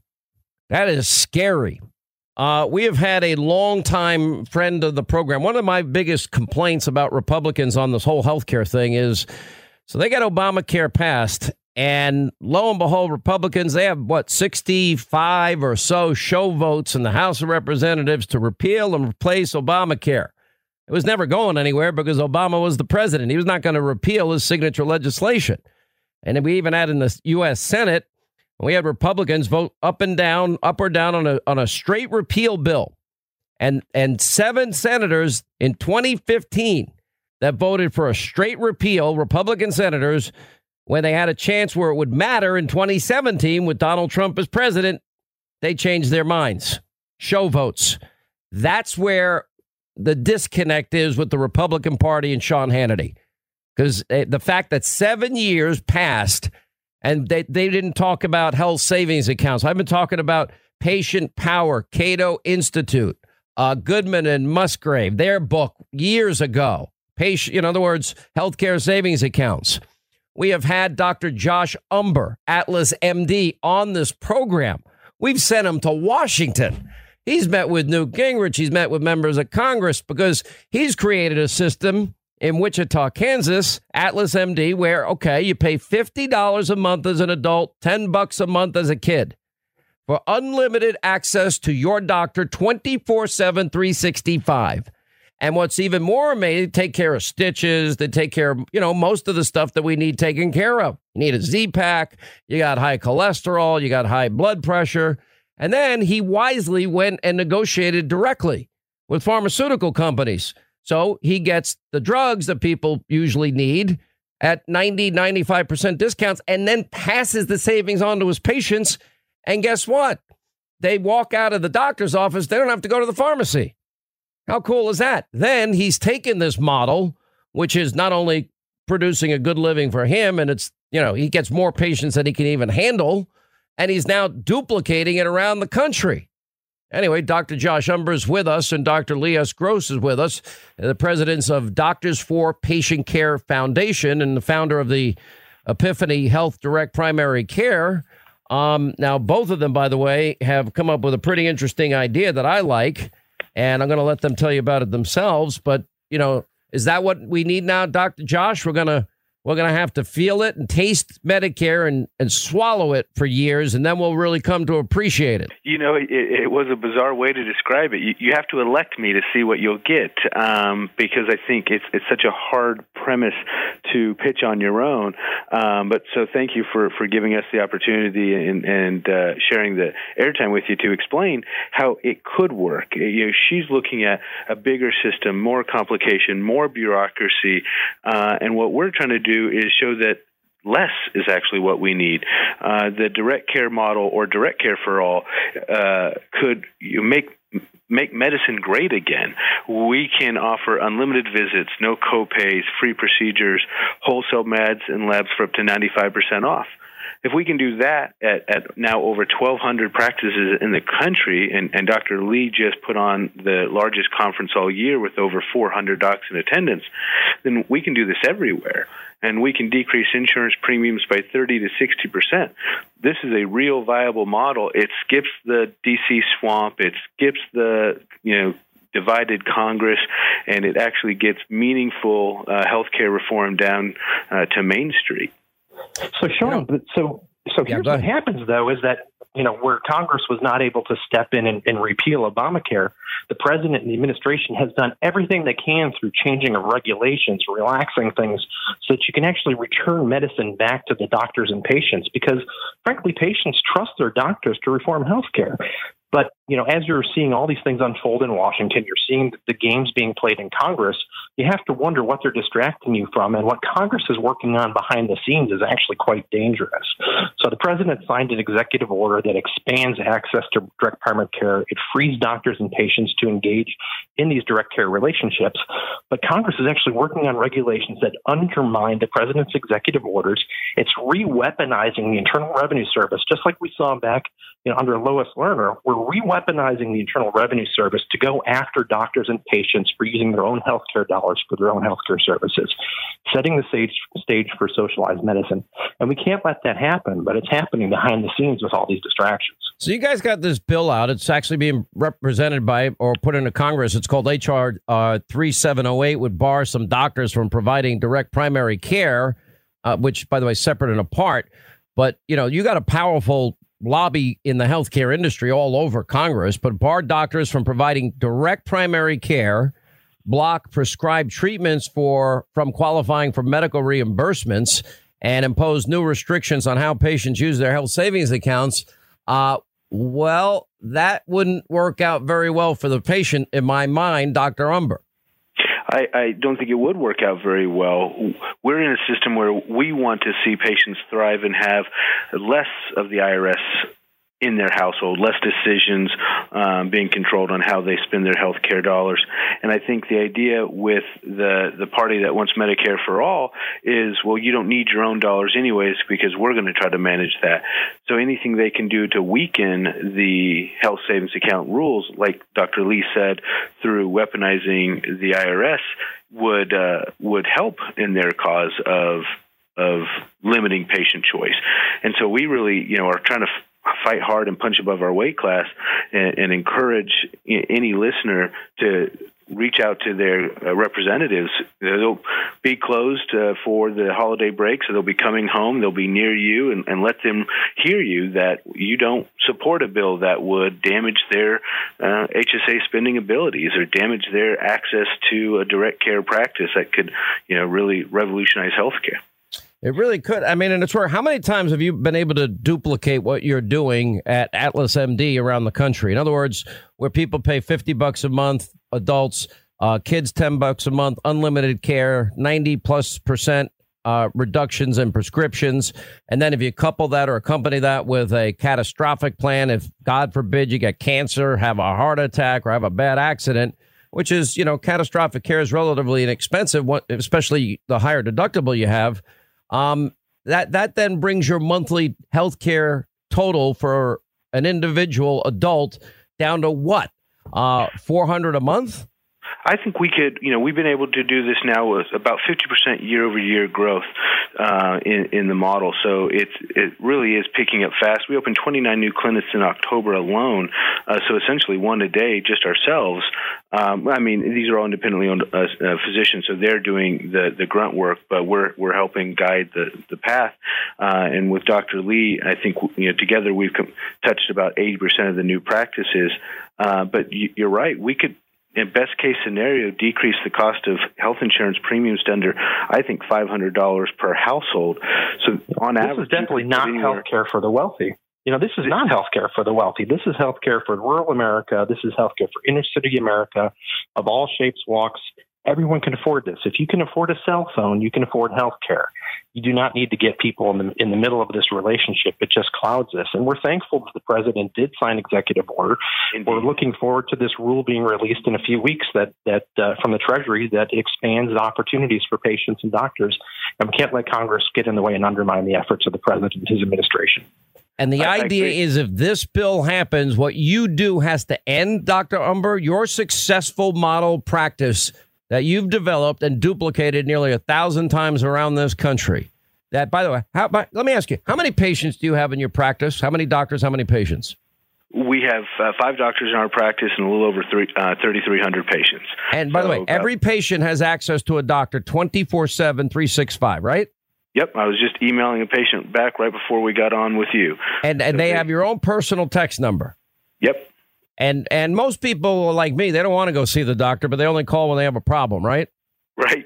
Right. But then you have the few people that call you every freaking day and drive you nuts and really get their fifty bucks uh, a month worth, or the fifty bucks. Is it fifty, it's fifty a month, right? Or Yep. Yep. We get we get a mix. And so it ends up at least being a sustainable model, better for the By the way, that's three hundred dollars a month for if you get catastrophic insurance then. I mean. Right. Yeah. And, and you're and you're able to absorb your five doctors, thirty-three hundred patients, twenty-four seven, three sixty-five. And that includes their yearly checkup, a full exam, stitches. What else? Broken bones. What else is included? Basically anything we can do in our office. So, you know, some broken bones are big enough we'll, we'll need a, a orthopedic surgeon, and some, especially in young kids, are called green stick. They're just more of a crack. So we can manage that with splinting in our office, um, but basically decrease the cost of all your care by eighty to ninety percent, and your insurance premiums by thirty to sixty percent. So if we could put, so we just had a local hospital that, that integrated this with, with their employees and allowed their employees to sign up for this. We saved the hospital sixty percent on their employee employee health costs. The employees had twenty percent reduction in premiums, thirty percent reduction in all out-of-pocket costs, while eliminating copays and deductibles. We want people to oppose this third, this H R thirty-seven oh eight. It restricts doctors working from their patients. It restricts access to affordable medications. And it controls and restricts for the first time in history a patient's ability to use their own money to pay their doctor. It's unbelievable. All right, quick break. We'll come back more with Doctor Josh Umbehr, Doctor Lee S. Gross. Discover BetMGM, the betting app sports fans in the capital region turn to for nonstop action all winter long. Take the excitement of football, basketball, and hockey to the next level with same-game parlays, exclusive signature bets, odds boost promos, and much more. Plus, now you can sign in, place bets, and manage your cash balance under the same BetMGM account in D C, Maryland, and Virginia. With the same username and password throughout the D M V, it's never been easier to play with the king of sportsbooks. Download the BetMGM app today. BetMGM is an authorized gaming partner of the N B A and an official sports betting partner of the N H L. BetMGM and GameSense remind you to play responsibly and offer resources to help you make appropriate choices. Please gamble responsibly. Bet M G M dot com for terms and conditions. Must be twenty-one years of age or older to wager. Washington, D C only. Please gamble responsibly. Gambling problem? Call one eight hundred gambler. How could the most powerful man in media just vanish from public life? My name is Chris Moody, host of the new podcast, Finding Matt Drudge. I'm a reporter who's covered politics for years, and in this podcast, I'm going to travel far and wide searching for the reclusive Matt Drudge, the founder of The Drudge Report. Along the way, I'll talk to people who've worked with him, dined with him, and fought with him, taking listeners into private conversations, all in an attempt to get a better understanding of who Drudge is and what motivates him. I'll also be chasing down tips from you, the listener, through a special hotline. So if you know where Drudge is right now or have a great Drudge story that might help us better understand the mysterious media mogul, please give us a call at three oh one, two hundred, two four one four. Hopefully by the time this show ends, the man who knows Drudge best, Matt Drudge himself, will break his silence and sit down with us. Listen to Finding Matt Drudge on the iHeartRadio app, Apple Podcasts, or wherever you get your podcasts. I'm John Seifer. And I'm Jerry O'Shea. We spent over thirty years in the C I A uncovering global conspiracies. Conspiracies aren't just a theory to us, which is why we started our podcast, Mission Implausible. Everyone has questions about conspiracy theories, but with our background, we can actually answer those questions. We break open modern-day conspiracies and tell you which elements may be the real deal. Like, did Bill Gates use COVID vaccines to microchip us all? We all do have tracking devices. Mm-hmm. We carry them around. We spend a lot of money on them. And what's actually on Hunter Biden's laptop? You are talking to the guy that has three of Hunter Biden's laptops and cell phone. And what did the deep state build under Denver Airport? Do you think there are secret bunkers? That's just on my list of questions I have about Jesse Ventura. It's our mission to get to the heart of these conspiracy theories and figure out the why, the how, and especially the if. Listen to Mission Implausible on the iHeartRadio app, Apple Podcasts, or wherever you get your podcasts. All right, as we continue with Doctor Josh Umbehr and Doctor Lee S. Gross, he's the president of Doctors for Patient Care and that foundation. Are you asking people to contact their congressmen and women? Do we know we have a date on this vote or what? Yes, absolutely. Uh, contact your, your congressman. Um, you know, phone calls are great. Emails are still very helpful. And just let them know to vote no on three seven oh eight. Uh, we're hoping it never gets even to a vote. We're hoping that, um, you know, the Republicans see that this isn't uh, a bill that Uh, helps everybody, and you know, this is, is not going to be something that makes healthcare affordable for everyone if this this gets a vote. So the more we can educate the representatives that this is a bad bill for the innovation of, of healthcare, uh, the more successful we'll be. All right. Thank you both for what you do every day. Doctor Josh Umbehr, Atlas M D. If you're in Wichita, that's the practice you need to be a part of. Uh, Doctor Lee Gross, uh, where's your practice? In Florida, Northport, Florida. Northport, Florida. So get in touch with Doctor Lee Gross there, and uh, you'll have uh, care like you've never dreamed of. That's basically concierge care. You understand? We could have this for every American. You, I mean, I, look, I, I'll be honest. I have friends that are doctors. If I need to call my doctor's friends at two in the morning, I, I'm going to get through. But I know that I'm just lucky that those are my friends. I just happen to have friends that are that would care enough to take my call at two in the morning. A lot of people may not have a doctor friend. And uh, it's like we're, this is what they're going to do. But we have to feel it and we have to taste it. We have to live with it. And then we're going to like it. I'm not so sure. Trust me. Is that the, is that's how it's going to go now? We're going to trust us. Trust the government. Wow. Works out so well when we trust them, doesn't it? Listen to this show one time and you're Hannitized. Sean Hannity is back on the radio. Let us also show our profound appreciation to the two thousand nineteen Grand Marshals of the Parade who have served in World War Two, Korea, Vietnam, the Gulf War, and Iraq. This morning, as more than thirty thousand patriotic Americans lined the streets of Manhattan, we carry on a noble tradition that began one century ago. In nineteen nineteen, the people of this city filled block after block to welcome home General Pershing and his twenty-five thousand American soldiers after victory in World War One. Just a few years before, many of those soldiers had boarded ships not far from here at Hoboken Port. More than four million Americans fought in the Great War, and more than one hundred sixteen thousand made the ultimate sacrifice. At the eleventh hour of the eleventh day of the eleventh month in nineteen eighteen, the armistice was declared. The war had come to an end, and the Allies achieved a great, great victory. Every year since, on November eleventh, we have shared our nation's deepest praise and gratitude to every citizen who has worn the uniform of the American Army, Navy, Air Force, Coast Guard, and Marines. We are profoundly moved to have with us veterans of World War Two, including one of the Grand Marshals, Woody Williams. Thank you. Thank you, Woody. Thank you very much, Woody. To each veteran of the war, the glory of your deeds will only grow greater with time. This city is graced by your presence. This nation is forever in your debt, and we thank you all. We're also pleased to be joined by veterans of the Korean War, the Vietnam War, the Gulf War, and the War on Terror. You are the reason our hearts swell with pride, our foes tremble with fear, and our nation thrives in freedom. Would you please stand so that we can honor your heroic service, please? All right. That was the president on this Veterans Day. First time ever a U S president actually took the time, first president in history to attend the Veterans Day parade in New York. Um, and I thought gave a great speech today. The president also, he broke news last week. Uh, people like Clint Lorance, Eddie Gallagher, all these guys that have been treated un- so unfairly by a military. We know he asked these guys to go fight, risk their lives, come back, you know, without their arms and legs way too often if they come back at all or disfigured. And then we're second guessing choices in the battlefield.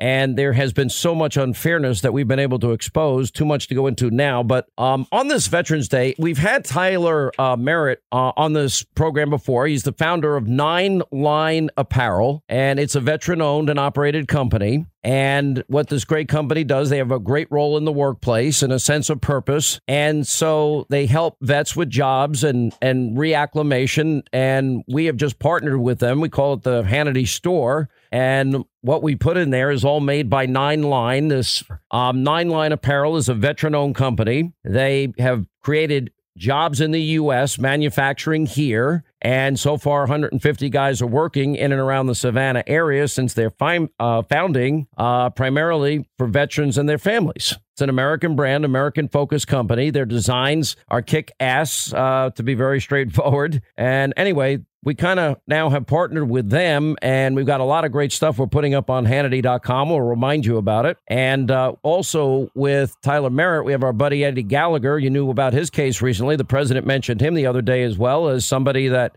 will be reinstated back to his full rank. And uh, after the hell that they put him through, I mean, we send these guys to fight. We put handcuffs on them, the rules of engagement. And then when if they have to make a split second decision, then we've got some guys in an air conditioned office questioning their decision making. It's insane. Uh, anyway, welcome both of you. Our partners, uh, Tyler Merritt, welcome aboard, sir. And Eddie, good to see you, my friend. Thanks for having me, Sean. Hey, thanks, Sean. Actually, uh, Eddie and I had the honor and the privilege to be at the address with the president earlier today, sitting next to uh, his son. And it's it's an honor to work with you. And it, just like it's an honor to be able to sit next to people like Eddie Gallagher on this Veterans Day. So thank you so much for having us on. Talk about Nine Line, how you started this, how you ever were crazy enough to partner with us, um, how many jobs you're creating, the types of stuff you're manufacturing, and you're doing it here in America, and you're hiring a lot of vets and helping them out. Yeah, Sean, actually, it was uh, I was still uh, in the military serving in special operations. I was a, a glorified bus driver for people like Eddie. So I would take them and, and put them in the places that no one should ever go and, and hopefully never have to uh, hear that nine line call, because uh, in the military, that term nine line is a distress call. And, and when we set off to create this brand, I wanted something that resonated with our fan base, uh, something that would bridge the, the gap between the civil and military divide that was really prevalent at that time around two thousand twelve.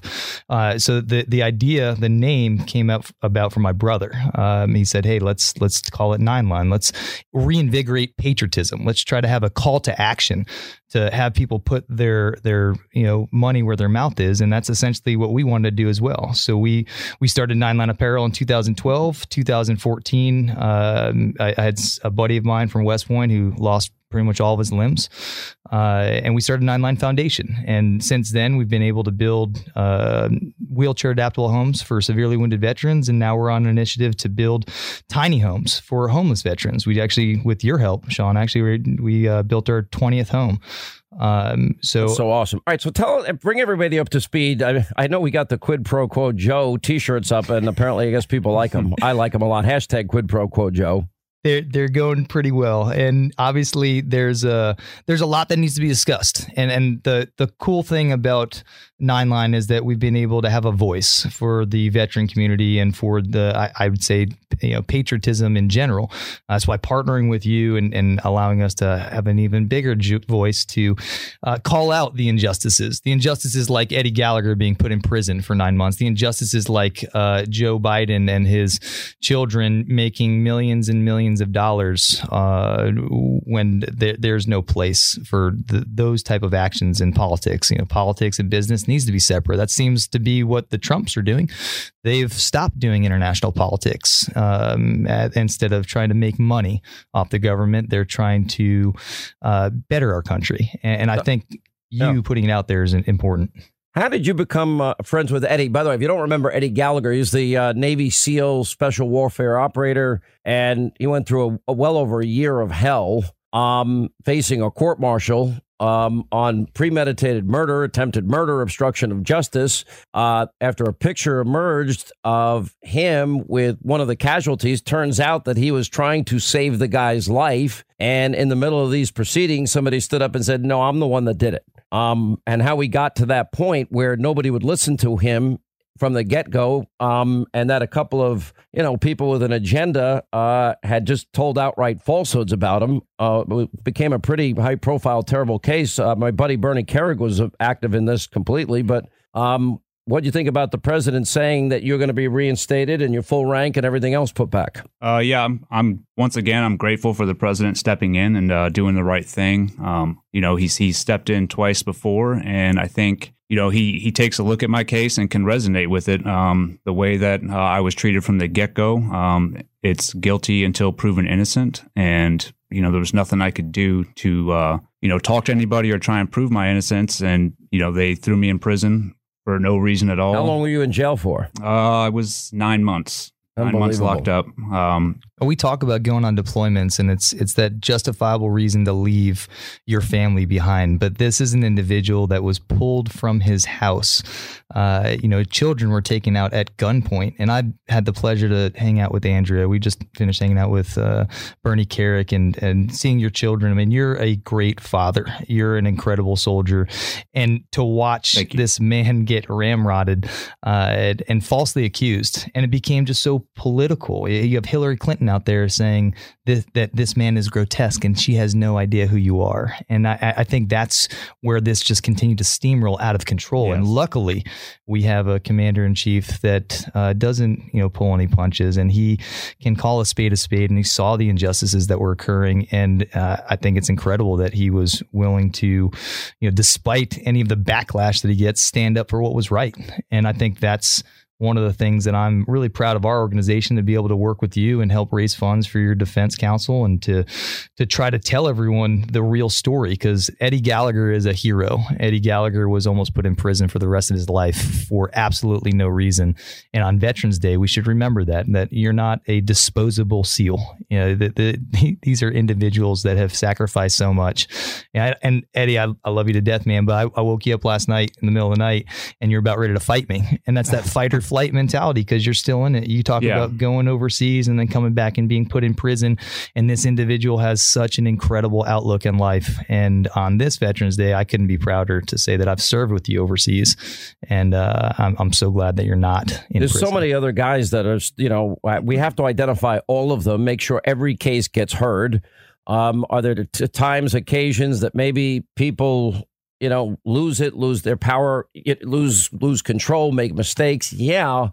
Um, but under the fog of war, it's it's to me, there, there are always special circumstances that have got to be factored in. And, you know, when you put handcuffs on brave men and women, you tell them to go fight. And if they do fight and they only have a split second to make a decision, and maybe it's not the right decision, um, there's got to be some application of understanding of, of the environment that they're working in. And I think I think we've gotten to a point where we really forget that. Um, yeah, go ahead. Yeah, you're you're absolutely correct, Sean. And I think, you know, during this whole the you know trial that I went through and just the uh, imprisonment beforehand, uh, me and my wife, you know, would sit there on the phone and like, how can this happen? And uh, you know, we've come to the conclusion that this happened for a reason, and there's a light that needs to be shown on, you know, the U C M J and the injustices that happen to warfighters and how they treat them when they come back. Um, and we're hoping to uh, you know keep shining a light on that and maybe do some justice reform. Yeah, you, you're talking about warfighters being tried by uh, people who have almost zero combat experience. None. You know, they, these are individuals. I, I flew Apaches, and everyone loved to double, triple guess my decisions to pull a trigger. You know, everything is videotaped, and it's, hey, are you sure that you were you felt threatened? Yeah, a dude shooting at me. Look at the machine gun. Uh, but that that's what my friends have to go through. That's what we have to go through on a regular basis. And yeah, there is a extreme responsibility with taking uh, another human's life. But if you're asking us to go overseas and do bad things to bad people, the least you can do is stick up for us when we get back. Exactly. All right, let's go through the nine line apparel. Linda, why don't you explain how we put this up on the website? You were very, very instrumental in putting this all together. Well, you know, I got my buddy Tyler here, you know, and I got this other troublemaker, Eddie Gallagher. So, you know, way, I, I, who's been saying, who's been dropping more F-bombs, you guys or Linda? I'm just guessing. Oh, it's Linda. Me for sure. Definitely every day of the week. Actually, I w- we, we are blessed today with Tyler's little girls are here. So we're keeping it. We're keeping it very clean. It's a yes, clean show today. This is the P G version. Exactly. I got my two little girls. So zero F. Actually, she caught me in the back room and I, I owe her money for the swear jar. Uh, how, sure. uh, how much does it cost? Oh, I think it's up to like twenty dollars a swear. He's now. putting his kid yeah. through college yeah. on his, on his By the way, I think, Linda, we ought to do this for Liam. I mean, oh, he'll be a millionaire in no time. I my mean, poor son. Forget about it. He's four years old. I think up to now, he'd probably be a millionaire. For sure. But no, listen, we're super excited. Nine Line Fine Apparel and The Hannity Show are together at last. We're doing an awesome kickoff today for Veterans Day, ten percent off anything you buy on The Hannity Show. We've decided that we are both going to donate part of our proceeds to a charity. You know, maybe we'll think of, uh, you know, Canine Companions or Operation three hundred or There's the so Justice for Warriors there. Fund. Yeah. There's so many. And we've just got awesome clothes out there. Nine Line makes the best T-shirts, the best hats. I wear tons of them. We have tons of shirts up there. We want you guys to go today and honor Veterans Day. And every day we should be honoring veterans. Let's keep that real, because our freedoms don't exist without them. That's the bottom line. And so go there today. Go to Hannity dot com. Go to Nine Line Apparel. You know, check it out. We've got awesome shirts like Quid Pro Quo Joe, which we just launched on Friday. And we've got, um, you know, girl shirts, guy shirts. And uh, it's going to be really great. And stay tuned for Black Friday, because we're going to have awesome sales on Black Friday, too. That's right. Well, it's awesome. Awesome work you're doing. Guys, always great to see you. Eddie, how does freedom feel these days? I bet you're feeling a lot better than you did just a couple of months ago.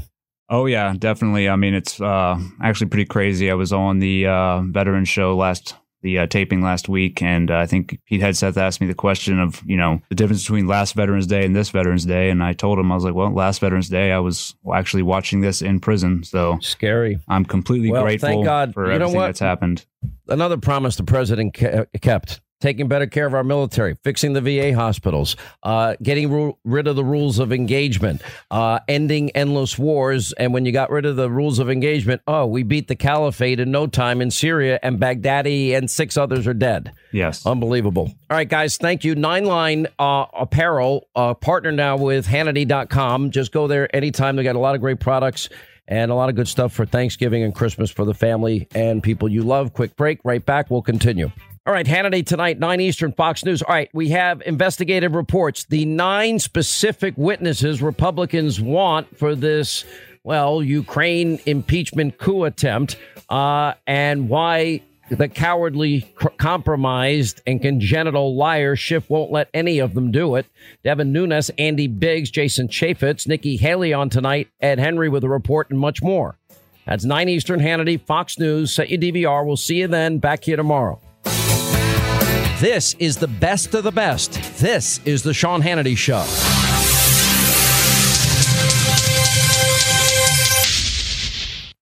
With Lucky Land Slots, you can get lucky just about anywhere. Dearly beloved, we are gathered here today to... Has anyone seen the bride and groom?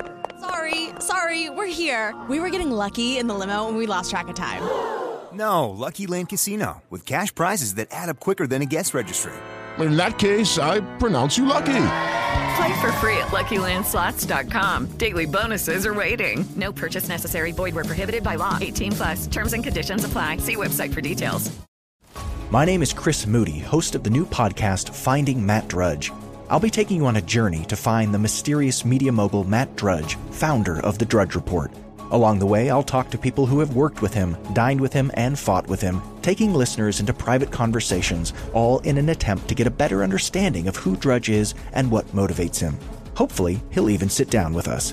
Listen to Finding Matt Drudge on the iHeartRadio app, Apple Podcasts, or wherever you get your podcasts. I'm John Seifer. And I'm Jerry O'Shea. We spent over thirty years in the C I A uncovering global conspiracies. Conspiracies aren't just a theory to us, which is why we started our podcast, Mission Implausible. Everyone has questions about conspiracy theories, but with our background, we can actually answer those questions. Anyone can just start screaming about microchips and Jewish space lasers, but it's our mission to remove the bull and get down to what's real. Listen to Mission Implausible on the iHeartRadio app, Apple Podcasts, or wherever you get your podcasts.